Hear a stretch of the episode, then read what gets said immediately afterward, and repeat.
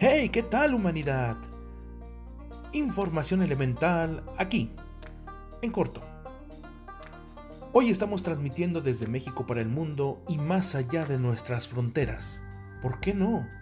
Con una producción de Cosical y una distribución tecnológica y digital de las redes sociales. Gracias por darme la oportunidad de estar contigo y acompañarte aquí y ahora, rompiendo paradigmas y hablando de temas de interés de manera coloquial. ¿Estás listo para este monopodcast en corto? ¡Comenzamos!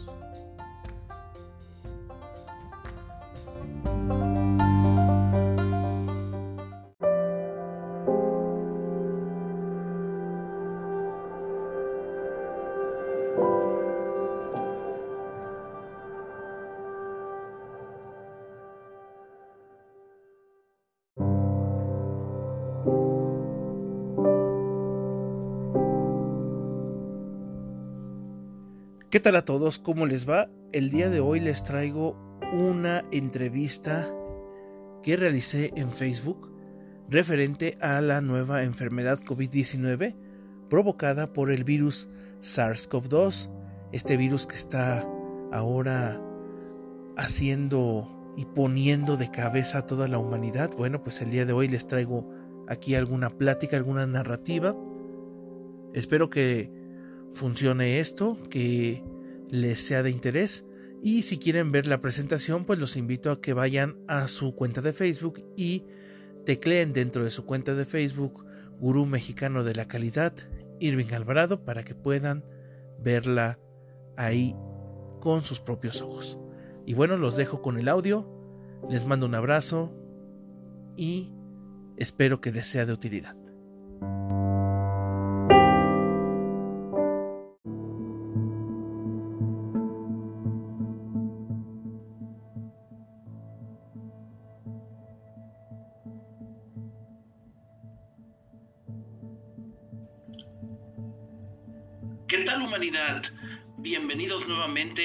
A esta presentación y a esta sesión que va a hablar hoy de un tema bastante interesante y bastante importante.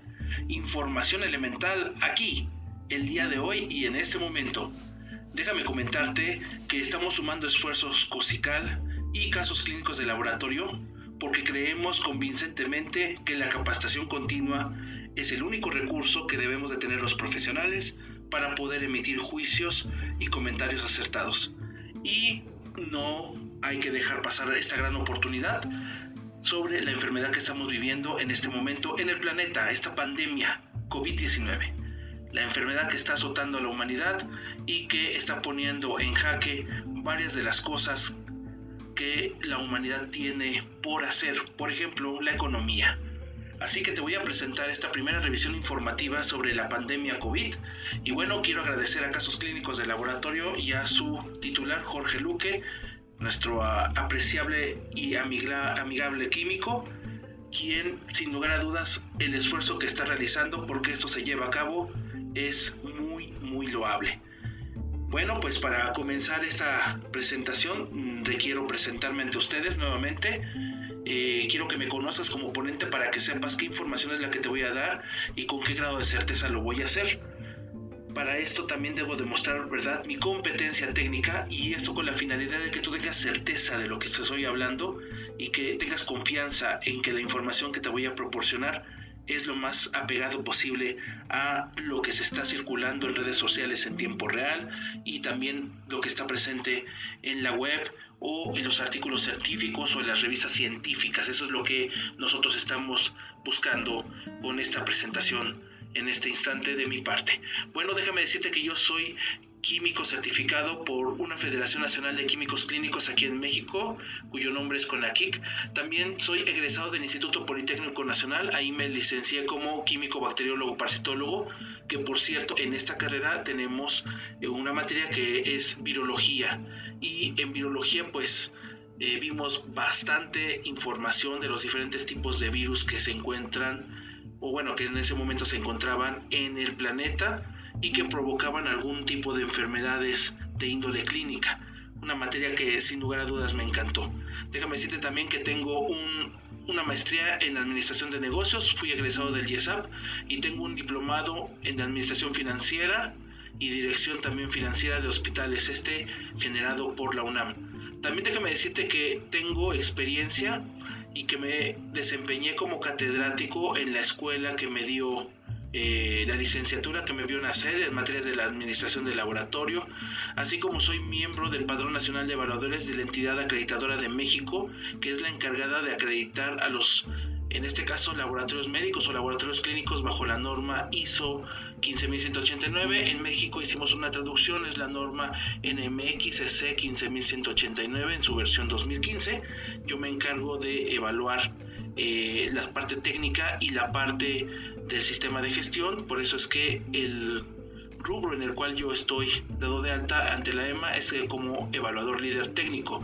Además que he sido expuesto en diferentes temas de calidad, normatividad, ponente de seminarios y de jornadas de manera virtual, también he estado en congresos, he dirigido tesis, he estado designatario en áreas de microbiología sanitaria y clínica, trabajado en instituciones públicas por más de 28 años, fui secretario de la Asociación Mexicana de Bioquímica Clínica y estuve en su mesa directiva en su último año de vida y bueno, también he sido director de seminarios y diplomados, Actualmente estoy como director técnico, perdón, director ejecutivo en Cosical, una empresa consultora que eh, proporciona temas de certificación, acreditación y desarrollo organizacional, además de emprendedurismo.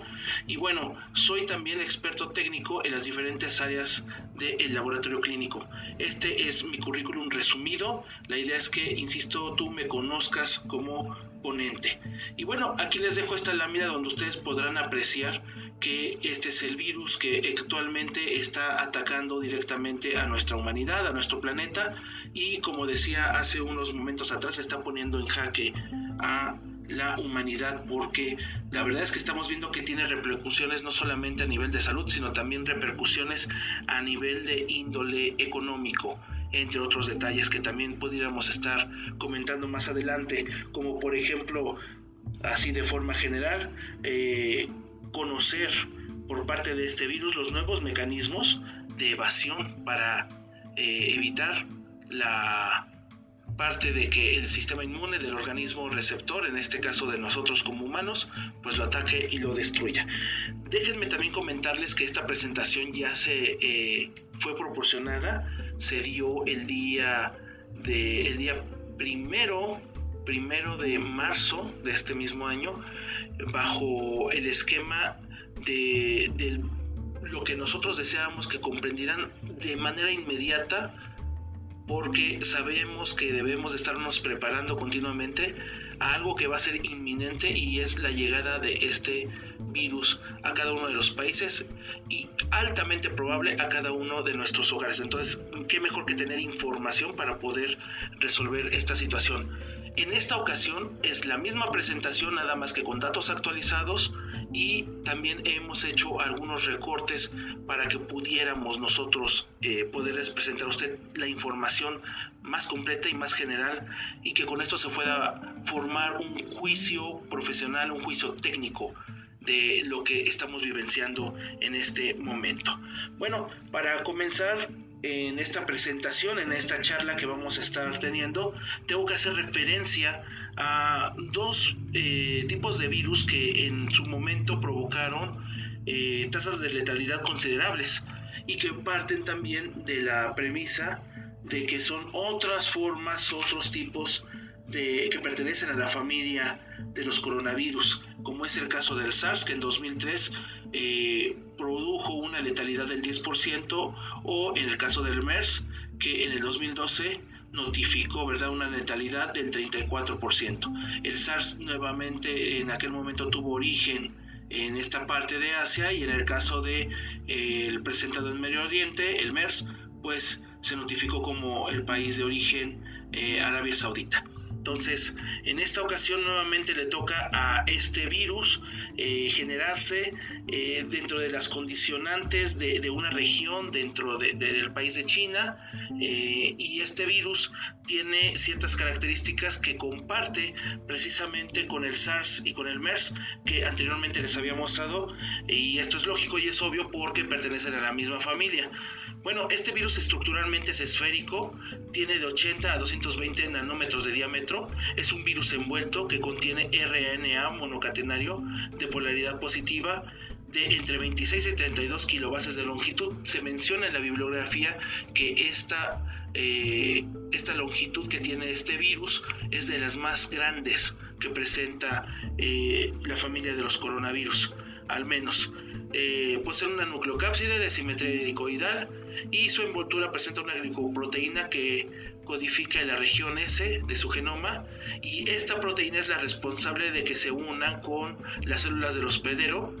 Importante señalarlo, tiene este virión, este virus, un tropismo con las células del pulmón humano y eso es lo que la hace más eh, proclive para que pueda eh, afianzarse de la estructura celular y pueda penetrar y provocar el daño que actualmente estamos eh, resaltando que se presenta.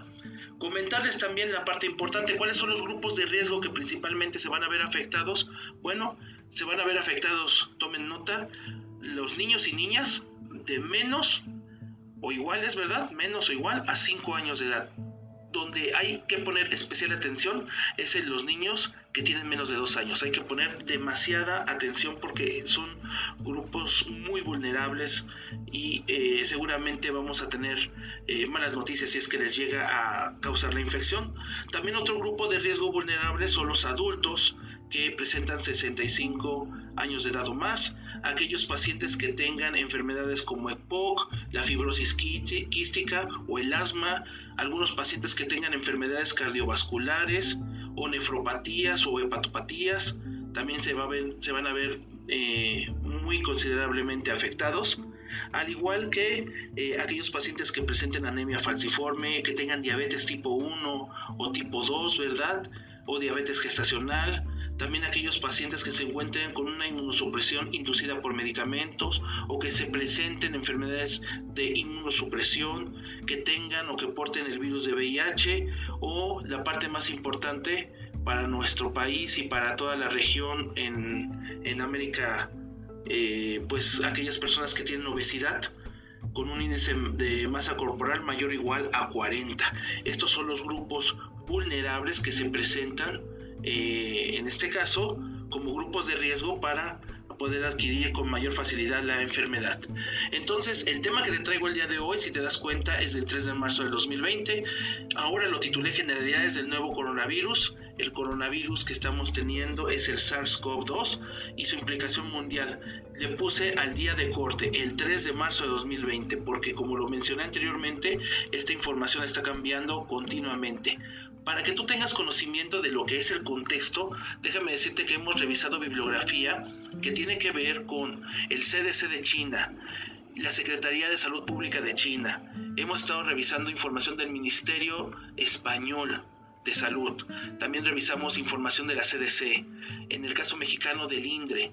Hemos estado revisando revistas eh, científicas como son las más eh, reconocidas de Lancet y Science, quien eh, rápidamente también hacen publicaciones al respecto de estos trabajos y no menospreciando eh, la parte epidemiológica, ¿verdad? Los lineamientos epidemiológicos de la Organización Mundial de la Salud y de la Organización Panamericana de la Salud, así como también hemos estado consiguiendo información de la IATA, que es el organismo internacional que regula el transporte de pues en este caso del flujo de aviones y también tiene algunos criterios para el transporte de sustancias biológicas. Vamos a hablar rápidamente de ese detalle más adelante. Pero bueno, déjenme decirles que todavía al día de hoy, 3 de marzo del 2020, todavía China sigue buscando al famoso paciente cero, es decir, la primera persona que dio origen a esta mutación dentro de su organismo y que fue la persona capaz de eh, compartir con otro ser humano el agente etiológico. Se está considerando que el paciente cero oscila entre alguna de estas tres personas, una paciente de 49 años de edad, de sexo femenino, o un hombre de 61 años de edad, ya senecto, o un tercero que parece ser que tenía 32 años de edad. Estos tres eh, pacientes son los que están considerándose como eh, paciente cero. Aún siguen las investigaciones y también hay otra línea de trabajo en la cual está diciendo que estos pacientes no necesariamente tuvieron que desarrollarla, sino que alguno de ellos provocó que el virus mutara, lo traspasó o eh, lo contagió a un animal y este animal a su vez lo contagió ya mutado a otro organismo, en este caso humano. Vamos a ver más a detalle eh, ese punto. Y bueno, al principio cuando se presentaron estos tres pacientes al hospital por la sintomatología que presentaba, por las características que estaban reflejando, pues se presentó eh, el diagnóstico por parte de los médicos de neumonía. Sin embargo, eh, después de que tuvieron el primer muerto e hicieron la necropsia con la finalidad de buscar el agente teológico, se dieron cuenta que estábamos hablando de otro organismo, de otro agente teológico completamente diferente. Este organismo eh, se considera y es, eh, es certero, lo que voy a decir a continuación, que se desarrolló dentro de la localidad de Wuhan y se presentó principalmente en un mercado de mariscos donde se estima en una serie de hipótesis que comenzó el brote. Bueno, también comentarles que un grupo de investigadores chinos publicó en la revista The Lancet que eh, la primera persona que tuvo este contacto, este paciente cedo, pudo haber tenido contacto con el virus, pero no tuvo contacto directamente con el mercado, es decir, él no estuvo presente en el mercado en el momento en que se hizo esta situación de brote. Y bueno, eh, se considera también que es un paciente lo más cercano al paciente senecto que había mencionado anteriormente, que padecía Alzheimer y que este, vivía cerca del mercado de mariscos, pero no salió ese día pues hacer la compra o no estaba en esos días haciendo compras en el mercado. Aquí les muestro la imagen del hospital donde comenzaron a llegar los primeros pacientes a eh, ser atendidos. Bueno, también el doctor dijo que otras tres personas desarrollaron los, los, síntomas de los días siguientes y que estos investigadores también hallaron que 27 personas de una muestra de 41 pacientes admitidos en el hospital eh, a comienzos del brote habían sido expuestos al mercado. Por eso fue que eh, se consideró que en el mercado se dio precisamente la infección humano a humano. Lo que la OMS ahorita está diciendo es que es altamente probable que la hipótesis sea de que el brote empezó en el mercado y luego se transmitió de un animal vivo a un humano y hasta el momento, como bien dice aquí, se considera la más probable. Bueno, la gran mayoría de la información que se encuentra disponible en la red y las revistas científicas serias eh, menciona que este virus es de una zoonosis. Y bueno, aquí les traigo la fotografía electrónica del agente infeccioso donde podemos ver aquí al famoso coronavirus. En su momento fue eh, catalogado como 2019 eh, NCOP ¿verdad? Eh, ahora ya sabemos que, de acuerdo a los registros de la Organización Mundial de la Salud, se le conoce al agente teológico como SARS-CoV-2. Y bueno, aquí lo vemos con eh, sus coronitas, por eso es que adquiere este nombre como, como coronavirus. Esta es la proteína S expresada del virus. Y bueno, de este lado vemos el interior de la célula donde se está reproduciendo el virus. Aquí se dan cuenta de una vesícula, al interior de la vesícula se encuentran presentes todos los, eh, los viriones que eh, seguramente en muy poco tiempo habrían de ser liberados. Aquí el retículo endoplásmico rugoso donde obtiene ciertas moléculas que le van a dar la configuración para que pueda tener uno estabilidad estructural y la segunda y más importante eh, una afinidad mayor sobre el tropismo que puede tener a nivel celular. Y bueno, ya con esta información de forma general, muy muy general, como ustedes pueden ver, la información está fluyendo de manera rápida, ya que estamos teniendo una contingencia de un brote que es eh, ahorita eh, demasiado virulento y que está poniendo en riesgo la vida de varias personas en el planeta. Entonces, dada esta circunstancia, nos estamos planteando como objetivo proporcionarles a ustedes información actualizada ¿verdad? Tanto al personal clínico como al químico técnico, después aquí de los servicios auxiliares de diagnóstico, porque vamos a darnos cuenta que como tiene un tropismo eh, sobre las células de pulmón, pudiéramos nosotros no solamente estar haciendo estudios de laboratorio, sino también de gabinete y quien que que el personal médico de, de los gabinetes de la de imagenología, ¿verdad? Pudieran también tener algunos conocimientos respecto a este punto. Bueno, buscamos que la población general o el cuerpo médico tenga alternativas rápidas, dice aquí, para establecer un diagnóstico, que sepan cuál es el tratamiento, que sepan cuál es el seguimiento de esos pacientes que presuntamente o que ya están infectados con el SARS-CoV-2. Bueno, aquí también les planteo de forma general una cronología de las actividades que se han presentado eh, a lo largo de este periodo de tiempo, ¿verdad? En este primer cuatrimestre que, se está dando, compartiendo de diciembre de 2019, donde China el 31 de diciembre notifica a la Organización Mundial de la Salud que se presentan varias enfermedades respiratorias humanas y que están vinculadas con eh, un mercado de mariscos y de ganado en la ciudad de Wuhan. El 7 de enero se descubre que existía un nuevo virus, ¿verdad? Ya confirmado con la fotografía microscópica de la familia coronavirus o coronavirus aquí denominado coronavirus de Wuhan y eh, se conoce al nuevo agente infeccioso que se identifica como este, un nuevo, como decía aquí, coronavirus de Wuhan, pero que ya es llamado SARS-CoV-2. También se le dio este nombre, ¿verdad? 2019, N de nuevo, COV de coronavirus. Ahora bien, el 30 de enero del 2020, el Comité de Emergencias de la OMS eh, ya declara emergencia de salud internacional por el brote de este virus. Se presume nuevamente que es de origen sonótico en esta misma fecha.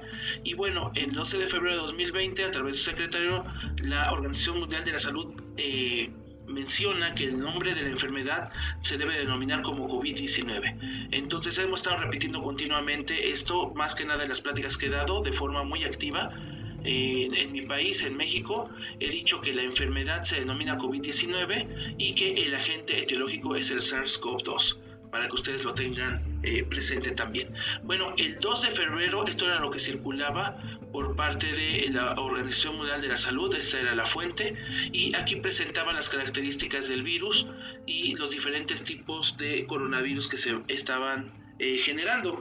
Como podemos ver, eh, hay algunas características que están compartiendo. En este caso en particular, eh, otros tipos de, coronavirus que son parte de la familia del SARS-CoV-2 es el 229E Human Coronavirus, el NL63 Human Coronavirus, para los coronavirus beta, ¿verdad?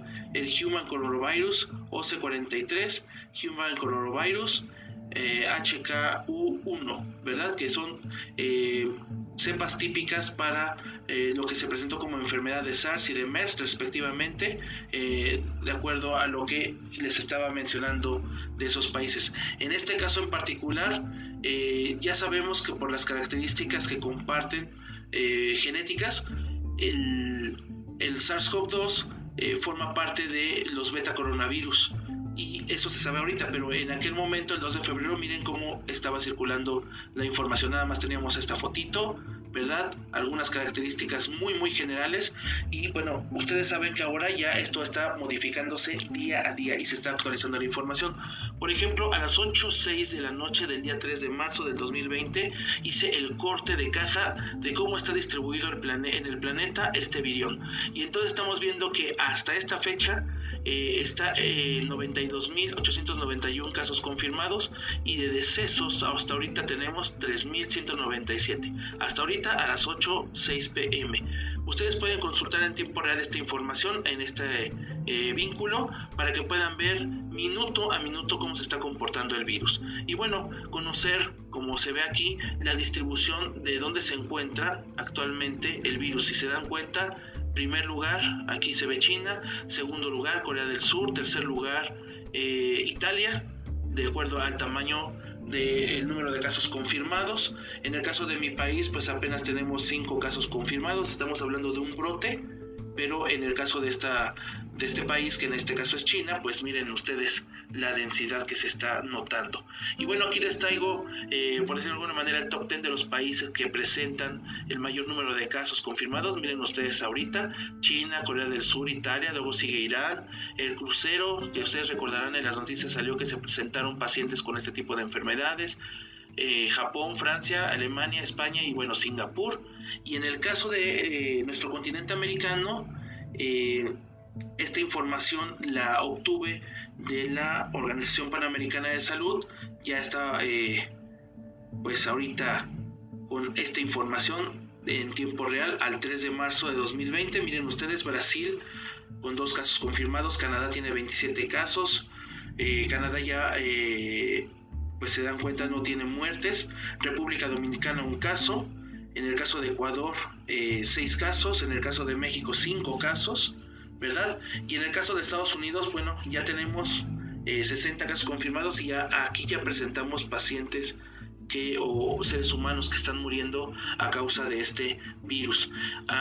el primero de marzo yo les había mostrado a ustedes la información de cómo se estaban moviendo las tablas ¿verdad? De, de, la prevalencia de este tipo de coronavirus y estábamos detectando que si se dan cuenta no hay mayor eh, modificación o mayor cambio, siguen siendo los mismos países y eh, también es importante señalar que eh, también presentan algunas características otros países que pareciera ser que no están directamente con un número de casos importantes. Como en el caso de México, miren ustedes, aquí tenemos en, ese, en esa fecha, la fecha era el primero de marzo del 2020, apenas cuatro casos confirmados. Y bueno, países que apenas como Qatar tienen un solo caso confirmado al corte del primero de marzo de 2020.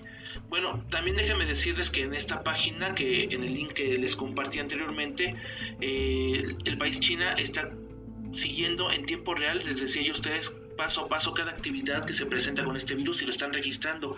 Ellos están volviendo la fuente de la información para todos los demás países. Por ejemplo, el día 5 de febrero aquí ellos registraron que un bebé de 6 meses de nacido había sido infectado. Y así como este, varias eh, informaciones han estado sobresaliendo y los eh, médicos chinos y el eh, Ministerio de Salud Pública de China, así como el CDC de China, ¿verdad? Han estado proporcionando información también en tiempo real para que los demás países se vayan preparando y vayan tomando acciones preventivas.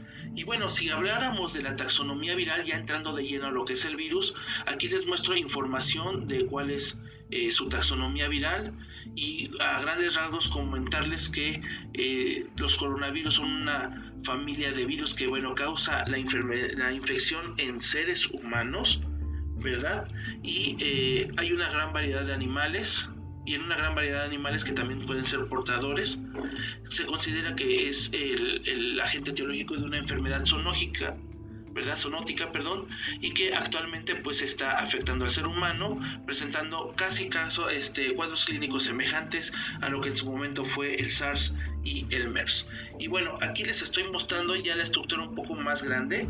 Déjenme decirles que eh, la estructura eh, que ustedes están viendo tiene que ver con la conformación en tercera dimensión, es una estructura tridimensional de la representación de el SARS-CoV-2 y bueno, aquí vemos que tiene diferentes proteínas expresadas como por ejemplo la glucoproteína S, eh, también la proteína M, la hemaglutinina esterasa, eh, pues aquí está la membrana de envoltura, el RNA, la proteína N y bueno, la proteína E. Tomen nota, colegas. Fíjense, la, la glucoproteína S o también conocida como Spike tiene eh, es un monosacárido unido por asparagina, que aquí lo muestro en una estructura eh, pues representativa, ¿verdad? Cuya función es la adhesión celular, reconocimiento celular y también le brinda la estructura celular. Esta proteína es está presente en la membrana plasmática de la célula hospedera, entonces de ahí la tiene. Es un trímero, es un trímero y pesa de 180 a 220 kilodaltones, ¿verdad? Bueno, también estamos viendo la proteína M.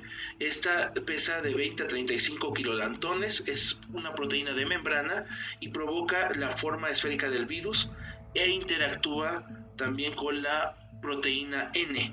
Eh, también vemos aquí que está la hemaglutinina esterasa y en este caso esta glucoproteína pesa 65 kilodaltones y es la que causa la hemaglutinación y la actividad de acetilesterasa al momento de tener contacto con la célula hospedera.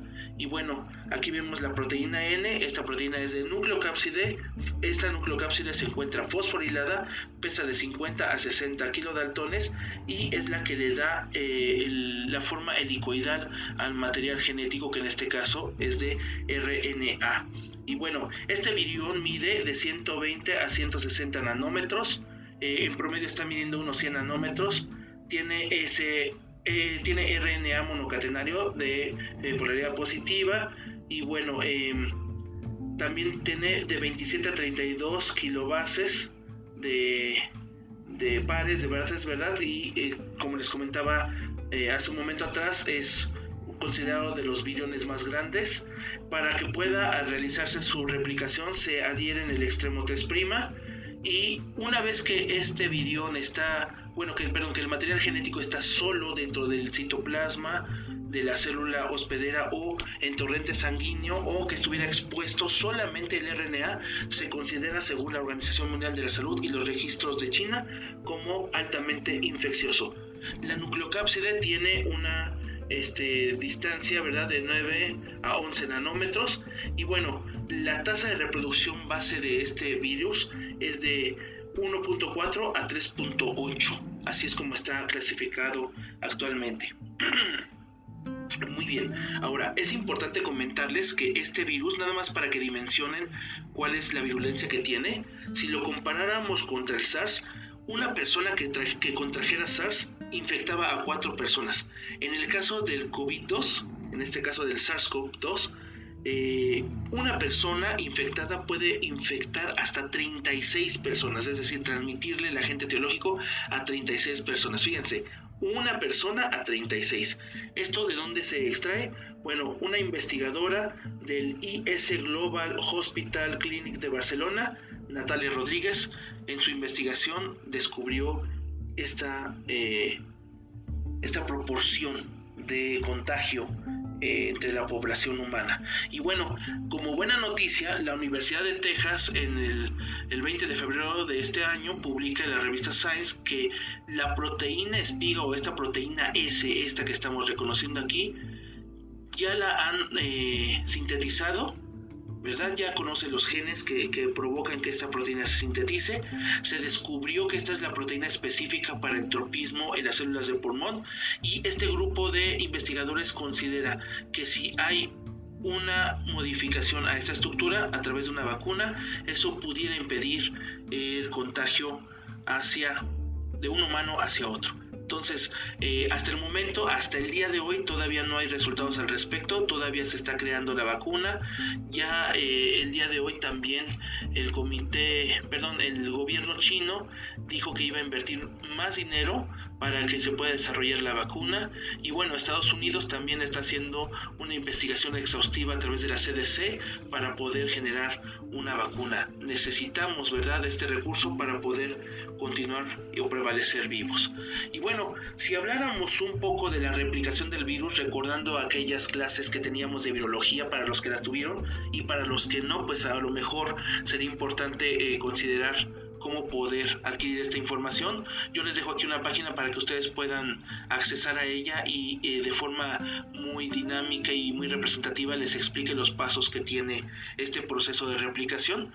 Eh, en este momento, nada más de forma general y por cuestiones de tiempo, voy a dar lectura y voy a eh, hacer una explicación rápida de cada una de estas etapas o de estos procesos que tiene el virus para que se pueda eh, replicar dentro de la célula hospedera en este caso. Entonces hay siete etapas o siete procesos que debe de seguir el virus. El, virus. el primero es absorción. Recordemos que la absorción puede ser reversible o irreversible. Eh, la diferencia entre una y otra es la eh, atracción electrostática que se presenta en la absorción reversible y en el caso de la irreversible recordemos que es la unión de receptores tanto del virión como de los receptores que se encuentran presentes en la célula hospedera. Este es el caso, ¿verdad?, de el SARS-CoV-2. es una absorción irreversible. Posteriormente llega la penetración ya que la proteína S reconoce el epítope de la célula epitelial, se fusiona tanto la membrana celular como la membrana del virus se fusionan y esto lo que provoca es liberar el virus con una lisosoma, ¿verdad? Eh, lo que hace este virus ya una vez liberado, recordemos que es de cadena positiva, eh, la cadena positiva implica que tenga un, este, un RNA mensajero, entonces se van a hacer copias de RNA mensajero. Esta proteína, que es la, el lisosoma, lo que va a hacer es transformar la, el ARN o el RNA positivo en RNA negativo para que a su vez se pueda generar RNA positivo y una vez que se tenga eh, esta estructura que es el ribosoma, sintetice ya el virus para que posteriormente pueda ser encapsulado y posteriormente envuelto. Esta proteína L de cada eh, eh, virus de RNA positivo conforma de 5 a 7 cadenas de RNA negativo. Algunas de ellas tienen éxito y se encapsulan y se envuelven, otras de ellas no, se quedan desnudas y esta es la, la situación que les comentaba anteriormente se va, eh, es la fase o la etapa más peligrosa del virus, que se encuentre desnudo. Y bueno, finalmente eh, adquiere de la célula epitelial, si pudiéramos eh, omitir este RNA y ahora lo viéramos como que se incorpora, lo que hace es la cápside toma proteínas de la membrana epitelial, expresa la proteína S y entonces se libera, se desprende de la célula epitelial del virus, ¿verdad? Generando un sinnúmero de viriones. Ahora, estos viriones, mientras el organismo lo reconoce para síntesis de anticuerpos, pues van a estar contagiando o infectando a otras células, pero a lo largo del tiempo eh, se espera que el sistema inmune pues reconozca como cuerpo extraño este virión y lo ataque. Debido a la rápida eh, generación o replicación del virus y a también alta eh, motiva este, mutación que presenta el virus está complicando que el organismo, en este caso eh, nuestro sistema inmune, pues reaccione y elimine a este virus. Y bueno, también mencionarles que eh, viene una etapa de decapsidación una vez que eh, entra a la célula epitelial, libera la cápside y esa cápside deja libre también al RNA hay una etapa de síntesis y replicación que es a través de la proteína L. Después viene un ensamblamiento. Este ensamblamiento para este virus se realiza primero en el retículo endoplásmico rugoso donde adquiere otro tipo de proteínas y posteriormente entra al aparato de Golgi donde ahí adquiere otra conformación de proteínas y también se crea la estructura de la eh, nucleocápside para que pueda almacenar o plegar de forma helicoidal el RNA. Y bueno, finalmente viene una etapa de maduración, finalmente viene una etapa de maduración donde en esta etapa se forman al interior de la célula vesículas, vesículas, se está replicando continuamente el virus, está permitiendo que tenga cierta estabilidad la conformación de las estructuras proteicas del virus. Y finalmente pues llega la liberación, que es lo que les decía yo, se vuelve otra vez a subir hacia los bordes de, de la célula epitelial, retira parte de las proteínas que tiene la célula epitelial y se desprende. Esta parte se le llama o se le conoce como la liberación. Ahora, es muy importante hablar de la penetración y por eso es que eh, voy a hacer una, un alto en el camino. Recordemos que hay dos tipos de virus. Puede haber virus envueltos o puede haber virus desnudos, ¿no? O sin envoltura. En este caso yo les comentaba que este virus particularmente es un virus envuelto. Entonces aquí me voy a concentrar en la, en la penetración para virus envueltos. Recordemos que en este caso en particular, penetración de virus envueltos, la forma en cómo, se realiza es a través de una función de membrana, que es el caso que estamos presentando, y el otro caso era por una endocitosis, ¿verdad? Y posteriormente eh, tiene también eh, liberado el lisosoma para que pueda eh, hacer la replicación de este virión. en este caso no es lo que realmente hace el virus, el, lo que, el proceso que hace el virus es una fusión de membrana, dejando libre pues la cápside. Entonces, ya con esta información, pues aquí podemos ver cómo se realiza precisamente la replicación del virus. Llega el virus SARS-CoV-2, reconoce la proteína HDDP4 que se encuentra en la superficie de la célula, ingresa por este, esta fusión de membrana, liberando, eh, pues en este caso, la cápside y posteriormente con el lisosoma libera el RNA eh, mensajero.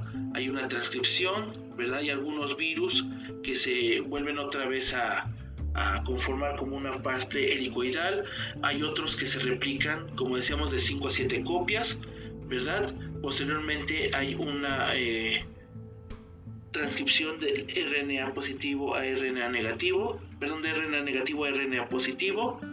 Y eh, posteriormente ya entra en juego la proteína N para estar enrollando o superenrollando de forma helicoidal el material genético, entra eh, al aparato de Golgi, donde adquiere nuevas proteínas y a partir de ahí se hacen ciertas vesículas con la información ya de, eh, del aparato de Golgi, es decir, con la expresión de las proteínas que se pueden obtener de este mismo y finalmente eh, se adhiere a la membrana al borde de la membrana en el citoplasma para agarrar proteínas de la célula y liberarse.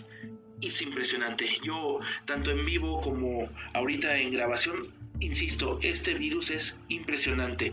Es muy malvado, pero está muy bonito su ciclo de vida y las características que presenta. Bueno, eh, para entrar ya más en, detalle y en contexto, una vez que se libera el virión, una vez que se libera el virión, eh, entra en contacto con otra célula provocando el mismo proceso que hace, hace, hice mención hace un momento en los siete eh, procesos o las siete etapas para la replicación del virus. también comentarles que del primer paciente muerto se hizo una biopsia y de esa biopsia se obtuvieron cortes de de pulmón, de hígado y de corazón, donde identificaron que tanto en hígado como en corazón no se habían presentado lesiones significativamente importantes, pero sí en el caso del tejido de pulmón donde ya había lisis celular, había un infiltrado de eh, monocitos y también estaba, eh, había presente eh, una, un proceso inflamatorio. Eso fue lo que se resaltó en pacientes que eh, presentaron infección con el virus SARS-CoV-2. Y bueno, eh, ¿cómo está la clínica? De acuerdo a la información que ahorita está manejándose en, en todo el planeta, eh, tenemos conocimiento de que el periodo de incubación es de 2 a 14 días después del contagio. El mecanismo de transmisión hasta ahorita, las tres grandes teorías es una zoonosis, un contacto humano-humano eh, a través de la, de la, saliva, ¿verdad? Y eh, también puede ser un contacto directo, esto es con fumites, es decir, superficies que se encuentren posiblemente contaminadas con pues gotas de saliva o con eh, condiciones en las cuales favorezca el crecimiento del virus. Eh, en un estudio que realizó el doctor Wang en el hospital que les había mencionado allá en la ciudad de Wuhan, eh, determinaron e identificaron ciertos síntomas característicos de la, de la infección por el virus del SARS-CoV-2. Aquí muestro algunos de ellos. está el, la fiebre, se presenta también la tos, ¿verdad? Se presenta también, eh, como en este caso, la fatiga. En el caso de, eh, de, la cuestión de vías, de vías aéreas altas, se presenta estornudos, flujo nasal, ¿verdad? Dolor de garganta y la parte y la característica importante es la falta de aire, es decir, hay un dolor, una sensación de falta de aire por parte de los pulmones porque no están funcionando adecuadamente bien y hay una opresión, hay un dolor a este nivel de pecho que eh, pone en riesgo eh, pues en cierta medida la estabilidad del paciente.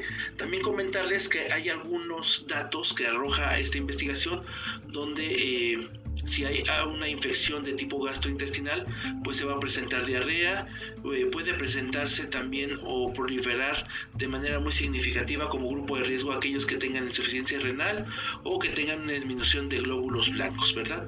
Estos son los, las características, los signos y síntomas para poder identificar que un paciente está enfermo de SARS-CoV-2. Obviamente tenemos que hacer estudios para descartar otro tipo de diagnósticos. En este caso, el diagnóstico que se más se apega, más se asemeja, es neumonía neumonía. Entonces, este mismo doctor, eh, registrando las características que presentaban los pacientes al momento de eh, acudir al hospital pues, para ser tratados, eh, vieron que el 98.6% de los pacientes tenía fiebre, el 69% tenía astenia, ¿verdad? entre los más resaltables, el 59.4% tenía tos, ¿verdad? 39.9 anorexia y de ahí hacia abajo, ¿no? Eh, mialgias, disnea, tos con expectoración, dolor de garganta, hasta el 9.4% presentaba mareo y este cefalea el 6.5%. También se le puede hacer una eh, placa de lo que es el dorso, la parte donde se encuentra eh, los pulmones, pues para ver qué tanto se encuentra presente la lesión en este tipo de órganos. Y hablando de hallazgos de laboratorio, miren ustedes el comportamiento que tiene. en el caso de la biometría hemática o eh, eh, la, la hematría, la hematimetría, dice aquí, pues presenta leucocitosis, leucopenia solamente el 9%. Me voy a enfocar en los que tienen mayor porcentaje. Neutrofilia, linfopenia, ¿verdad? También los pacientes pueden presentar anemia y este, en el caso de la coagulación hay un TTP disminuido, un tiempo de protrombina parcial activado disminuido, así como un tiempo de protrombina eh, disminuido. El número D se encuentra elevado, esto eh, está indicándonos que puede haber alguna lesión eh, posible a nivel de eh, hígado, ¿verdad? En el caso de la bioquímica, pues la albúmina muy alta y eh, perdón muy baja hipoalbuminemia las transaminasas elevadas al igual que la bilirrubina el BUN se encuentra elevado, la creatinina elevada, el seca elevado. Si se dan cuenta, el comportamiento que presenta la bioquímica es sistemático y obviamente va desarrollado o va asociado a una baja en las defensas, ¿verdad? Para eh, poder atacar a este agente infeccioso. Ahora, hablemos un poquitito de las muestras biológicas que se requieren para que se pueda hacer el diagnóstico de, el, de ¿cómo se llama?, de este virus del SARS-CoV-2. Recordemos que hay dos tipos de paciente, el paciente que es sintomático y el paciente que se encuentra asintomático. En el caso del paciente sintomático hay dos estudios que se pueden realizar. Uno es el PCR en tiempo real, ¿verdad? Y el segundo es una prueba serológica. Esta prueba serológica con búsqueda intencionada de los otros eh, tipos de coronavirus, de la familia de los coronavirus, que pueden causar desde un resfriado común hasta eh, enfermedades respiratorias graves. ¿ah? Entonces ustedes deben de considerar que eh, este no va a ser tan específico como en este caso lo es el PCR en tiempo real. Bueno, continuemos con estos mismos. Me voy a enfocar ahorita en la serología, que es un poco más, eh, más sencilla de explicar. Comentarles que lo que se hace es una búsqueda intencionada de anticuerpos, anticuerpos contra eh, alfa, eh, bueno, human alfa coronavirus, beta human coronavirus, ¿verdad? Principalmente. Y lo que buscamos eh, en este tipo de detalles es que se le tome al paciente eh, un suero, una toma de muestra sanguínea y a partir del suero se le haga una prueba que eh, pudiera dar indicios de que estuviera presente el virus, en este caso el alfa covirus, coronavirus, perdón, y el beta coronavirus de forma general. Posteriormente, después de dos semanas, se le pide al paciente que vuelva otra vez a asistir al laboratorio y se le vuelve a tomar otra vez la muestra de suero. En el momento en que ya tengo las dos muestras, dadas las características que se requieran de acuerdo al fabricante o la metodología que ocupen, se tienen que correr en el equipo para que veamos cuánto es la modificación que ha tenido en titularidad de anticuerpos uno con respecto a otro. Y para que pueda ser esto válido, tiene que ser tres veces más que la concentración inicial o basal que se tomó para este tipo de virus. Si es el caso de que aumenta tres veces más, entonces podemos confirmar que el paciente está infectado por coronavirus. Por lo tanto, sí valdría la pena hacer una prueba confirmatoria para la búsqueda intencionada de SARS-CoV-2. Y en el caso, por ejemplo, de el PCR en tiempo real, eh, en tiempo real, perdón, aquí lo que nos sugiere la bibliografía, que es la que estoy marcando aquí abajo, eh, es que la muestra, el tipo de muestra sea a partir de esputo, a partir de aspirado o lavado bronquio alveolar y este también, si fuera el caso, que, estuviera complicado extraer ese tipo de muestras, pues entonces se obtenga a partir de frotis nasofaringios o orofaringios, ¿verdad? Así como el lavado y aspirado nasofaringio. Eh, esto no se recomienda, no es tan específico, aumenta solamente la probabilidad de que podamos identificar al microorganismo, en este caso al virus, y también es importante eh, eh, considerar, ¿verdad? que esta situación no es el estándar de oro. Y bueno, aquí tenemos algunas características que deben de considerarse, como por ejemplo el almacenamiento y embalaje, si llega al laboratorio, dice aquí en menos de 78 horas, pues la recomendación es de 4 a 8 grados centígrados mantenerla, es decir, en refrigeración, y si va más allá de 72 horas, eh, se almacena a menos 80 grados centígrados, menos 70 grados centígrados, alguna otra bibliografía lo menciona. En el caso, por ejemplo, del PCR, para aquellos que son asintomáticos, es decir, que están en contacto en zonas de riesgo, pero que por su característica laboral no ha salido, eh, hay que aplicar si la persona sale o si la persona no sale, en este caso, eh, pues de donde se encontraba, ¿verdad? Si fuera ese caso en particular, entonces, eh, ¿verdad?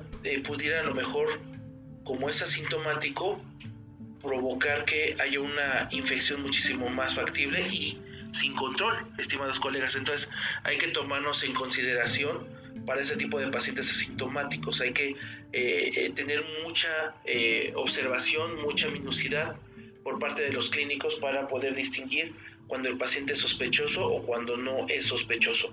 Aquí lo que se solicita es que se haga una muestra, se obtenga una muestra de un frotis nasofaringio u orofaringio, ¿verdad?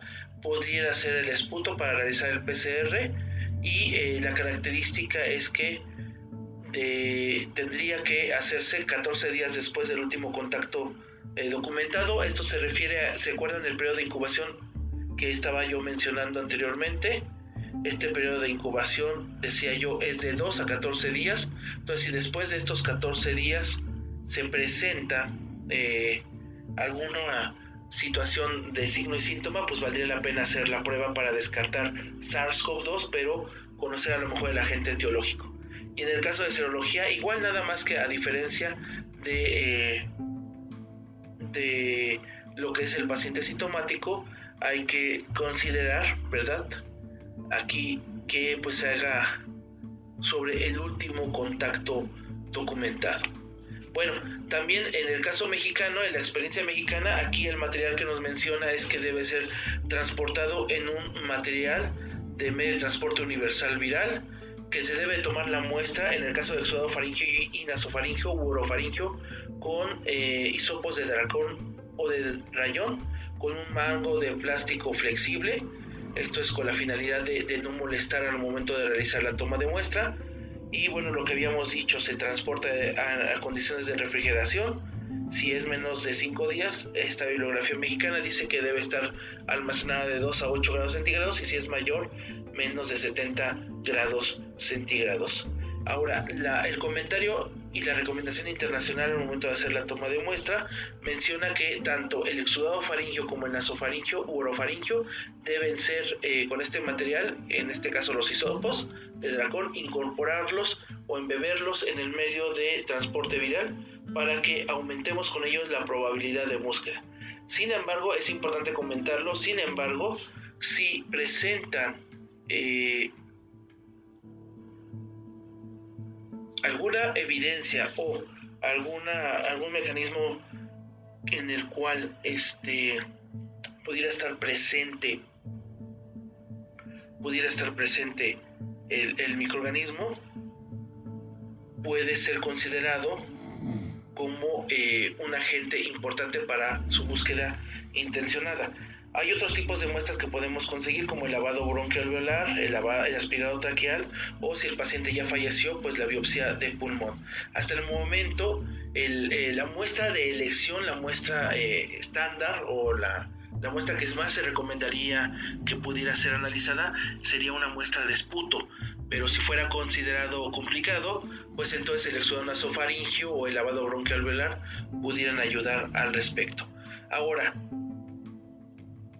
Aquí les pongo que debemos, qué lineamiento sugiere eh, los organismos internacionales para que ustedes en su laboratorio tomen en consideración al momento de que se instale la parte de, eh, de la cuestión de atención a los pacientes que presenten la enfermedad.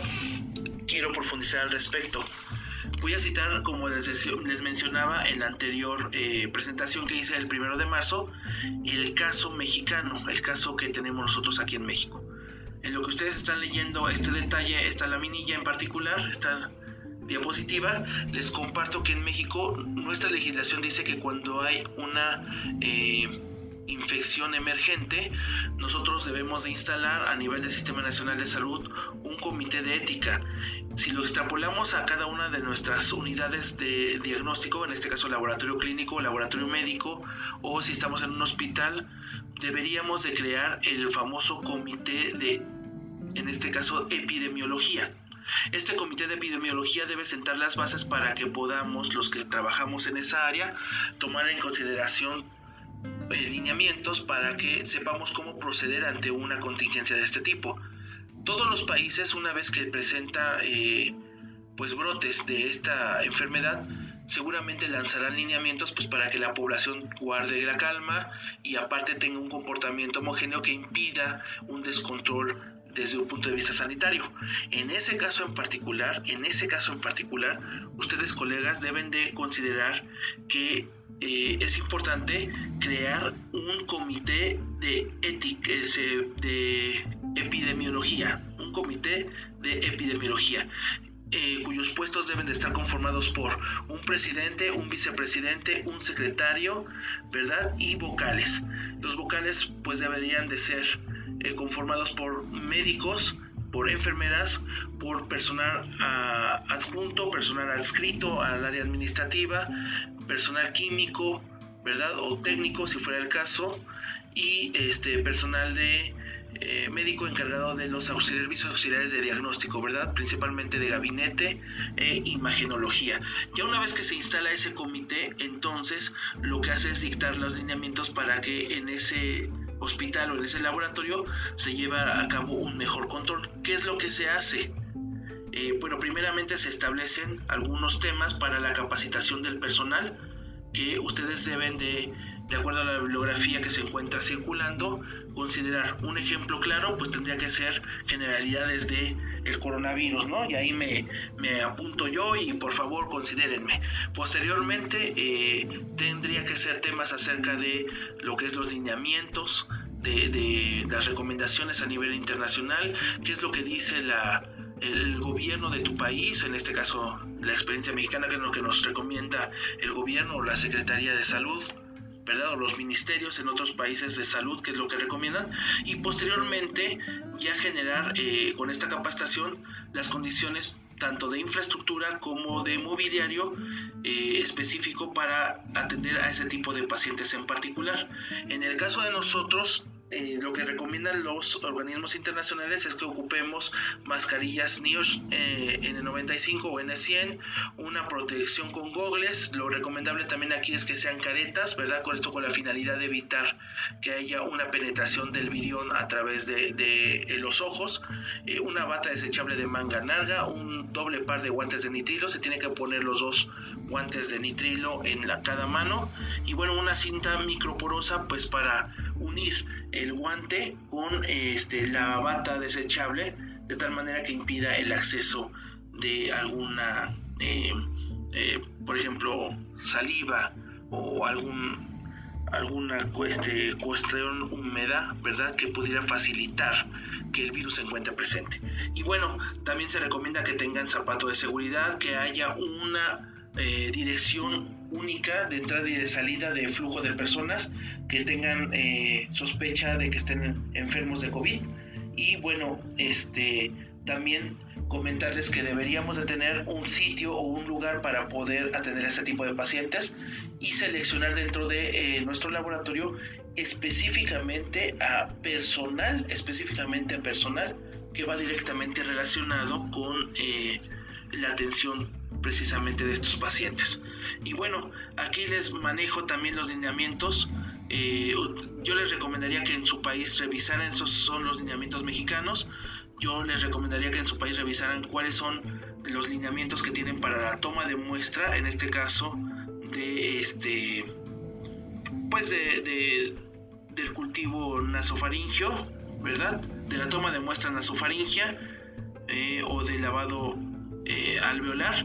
Aquí les manejo las características que hace un momento he estado mencionando y bueno, presentan diferentes criterios, tanto de aceptación como de rechazo. Para nosotros debemos de rechazar si es que no presenta con la documentación que justifica epidemiológicamente el análisis del caso, si el medio de transporte viral se encuentra eh, virado, ¿verdad?, de, de amarillo, de rojo a amarillo o rosa, y este si no, fue tomada con eh, un hisopo de Dacron, sino que fue tomado con, por ejemplo, algodón. Esto no sirve, el, algodón mata al virus y eh, no, no, permite que podamos obtener un resultado adecuado. Consultar, ¿verdad?, cómo se hace un exudado nasofaringio. Me parece que esta información hay de sobra en eh, tanto libros de bacteriología como en las redes sociales y en internet. Me parece que, hay suficiente y, robusta información al respecto.